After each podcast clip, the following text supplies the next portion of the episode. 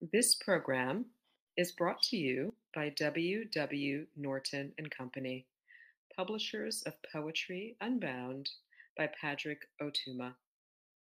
Now in paperback and featuring immersive reflections on 50 powerful poems.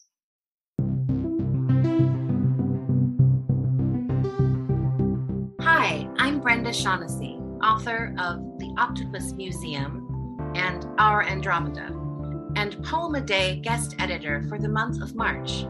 I hope that you enjoy today's offering brought to you by the Academy of American Poets.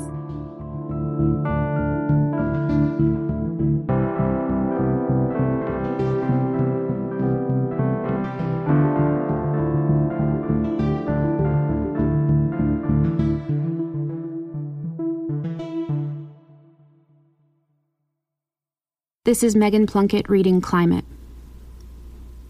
It felt familiar, your mouth moving up my side like a gale warning, my arm calico, mammatus clouds, blood brought to the surface. Now I understand my childhood home, releasing shingle after shingle into the brutal air, our front door torn and flat in the yard, violent gusts whipping through the marshes the back of your hand. Of what I have unlearned, this was the hardest. One sandpiper singing, Still, desire does not have to leave you ruined.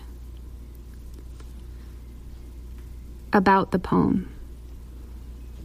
As a child of a traditional woman and growing up in New England on a small peninsula of land, I witnessed erosions of many kinds the shoreline curbing back a few inches after each storm, the flooding of our main streets, the ways the women of my family would shrink and serve, what they would tolerate, always under the threat of disappearing.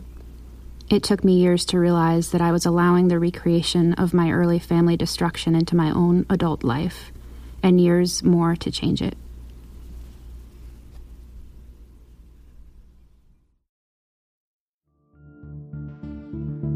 Poem a Day is the original daily poetry series featuring new poems by today's poets. Produced by the Academy of American Poets, this free digital series is made possible by you, our readers and listeners.